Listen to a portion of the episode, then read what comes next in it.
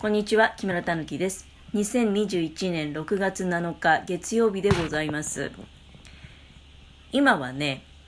まあ、ちょうどこれから梅干し作りを始めようかなと思いまして、で、生のね、梅を、まあ、水洗いしてちょっとアク抜きをしているところです。本来だと、まあ、一晩つけてアク抜きするっていう風にこの説明書きにはね、書いてあるんだけど、まあ、かなり熟してますので、で、熟しすぎた梅なら3、4時間で良いっていうふうに書いてあるんですよ。熟しすぎてるかどうかはわかんないんだけど、かなり黄色いから、で、結構こう持った感じもね、まあ、ふっくら柔らかいっていう感じで、まあ、とにかく香りが結構ね、もうかなりしてますから、まあ、一晩はちょっと長いだろうっていうことで、まあ、その、水洗いして、えー水につけているっていう状態から、まあ、いろいろね、道具の準備を、あの、放浪の入れ物だとか、まあ、これさっき買ってきたんだけど、急遽。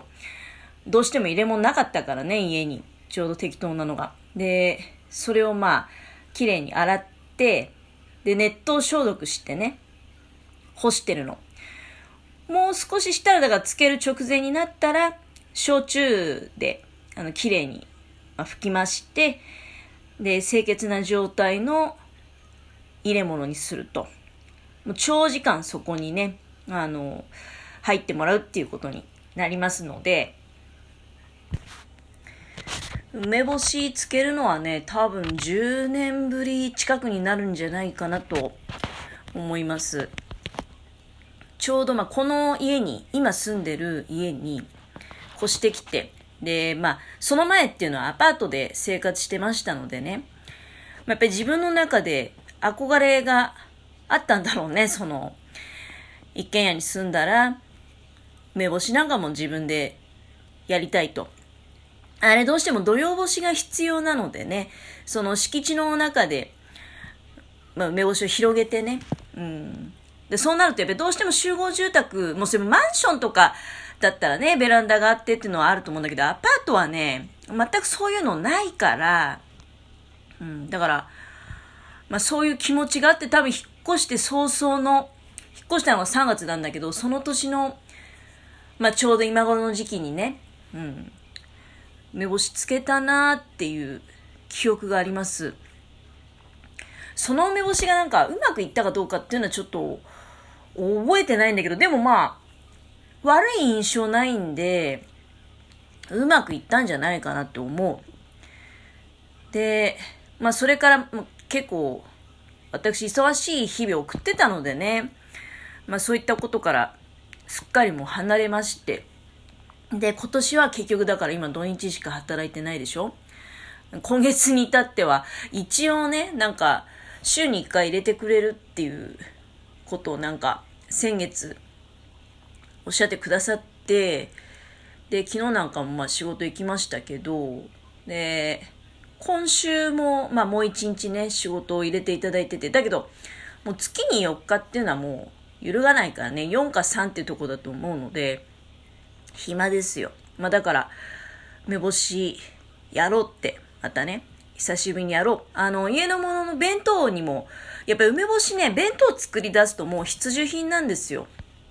うん、ご飯が傷まないようにするっていうのは、梅干し入れるのがやっぱり一番安心感があるね。あれ、ご飯ってよく傷みやすいって言うけど、やっぱり、でんぷん質で湿気が、ね、やっぱりそこそこその水気があって、で、つぶつぶしてるから隙間がいっぱいあるでしょ？まあ、やっぱり、まあもちろん、ね、昔と違って、まあそのご飯触るときに素手で触るってことまずないし、昔はよくね、そのおにぎり、今みたいにサランラップとかないから、まあ手でそのまま握ったりしてね、あれおにぎりが傷むのはね、もう素手で握ることがもう最大の原因ですから。まあだから、よくね、おにぎりとかって足が速いなんて昔は言われてたけど、でも今大体おにぎり作るときって、まあ手にベタベタくっついたら嫌だし、サランラップ使ったりね。うん。で、まあ、ほとんど触んないよね。あの、ご飯に直接手を触れるってことはないと思う。それでもまあ、お弁当箱に詰める時なんかは、まあ、気分の問題っていうのはあるんだろうけどね。目星入れたいなってのはやっぱり思うわけです。で、まあ、たくさん使うだろうと思って、まあ、たくさん使うだろうって言っても、つけんの今回1キロだけどね。うん。いや、っていうのはね、なんか、去年あたりからかな、私、まあ、梅干しつけたことはあるし、興味はあるんですよ。あ、そろそろ時期かなって。だけどね、本当店頭に出なくなったよね。だから需要も減ってるのか。いや、でも、どっちが先なんだろう？なんか、今年あたりも、まあ私、その、まあ、スーパーのね、メール会員みたいなので、メールマガジン毎日受け取ってるからね、朝。で、何購買入荷って、何日からみたいな、その予告を見てたんだよね。うん。一応まあ、あれ6月4日か、6月4日から入りますっていう、それを見てたから、いや、だからめがけて買いに行ったんだけど、あれ多分仕事帰りとかだともうないですよ。で、そうね、もう、あれいつだったかな土曜日か。土曜日にも、やっぱ同じスーパーに行って、で、その日も、の朝もね、梅入荷しますと書いてあったんだけど、メールには。だけど、私が行った時っていうのはもう、な、ないに等しいっていうか、なんていうか、その入荷したら即ね、どんどん取ってっちゃうんですよ。取ってっちゃうっていうか、まあ、売れてしまうんだよね。だから入荷数も少ないのかもしれないし、だけど、やっぱ欲しい人は欲しいわけじゃないですか。その、買ってる人の買い物かごを見ると、やっぱ人によってはね、あの、1キロの袋を5個とかね、うん、5キロってことだよね。まあ、1個ってことはないんですよ。私は1個しか買わなかったけど、まあ、ぶっちゃけ、そんなにね、あの、バカスカ買ってうんぬんっていうもんじゃないから、うん、まあ今思うと2キロぐらい買っときゃよかったなって気もしないでもないんだけど、まあでも、まあまあ使う分だけでいいかなんて思ってね。うん、争奪戦なんじゃない？だから、まあ、欲しいなって思っても出遅れたらもうないわけですよ。うん、で、まあ去年あたりはだからその同じつける人の話によると、まあ、非常に取れる数も少ないと。まあ、だからその店頭で目にこう見てね、手に取って買うっていうのは結構やっぱり難しくてネットとかで取り寄せたりされてる方も多いみたいです。で、本当にだ必要な人っていうのはネットで買うってなると、スーパーなんかだと今どうなんだろう梅干しもあんまり食べないかもしんないしね、若い人は。梅干しの手前のその梅なんていうのはさ、買わないよね。まあ、梅酒とかする人はいるのかもしれないけど、何勾配っていうのはでも梅酒つけるには多分もったいないからね。どうなんだろうね。多分そんな気がする。で、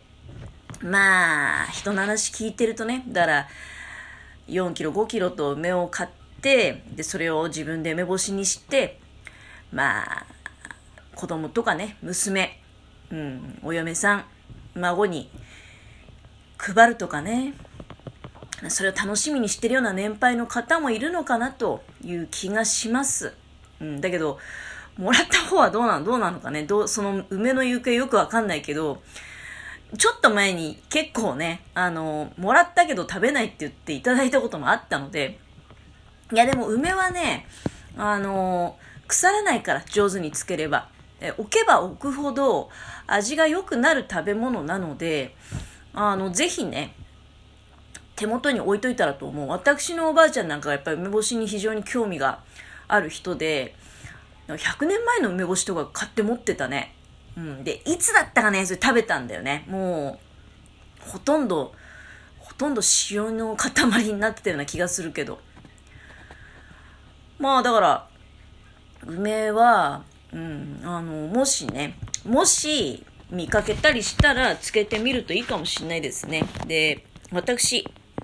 ここへ来てやっと学習したっていうか、その、もともとせっかちだから、買うとすぐね、やりたくなっちゃうってところがあって、で、まあ、そ10年ぐらい前にやった時っていうのは、熟してた梅でたまたまうまくいったのかもしれないんだけど、その前に私よく覚えてることは、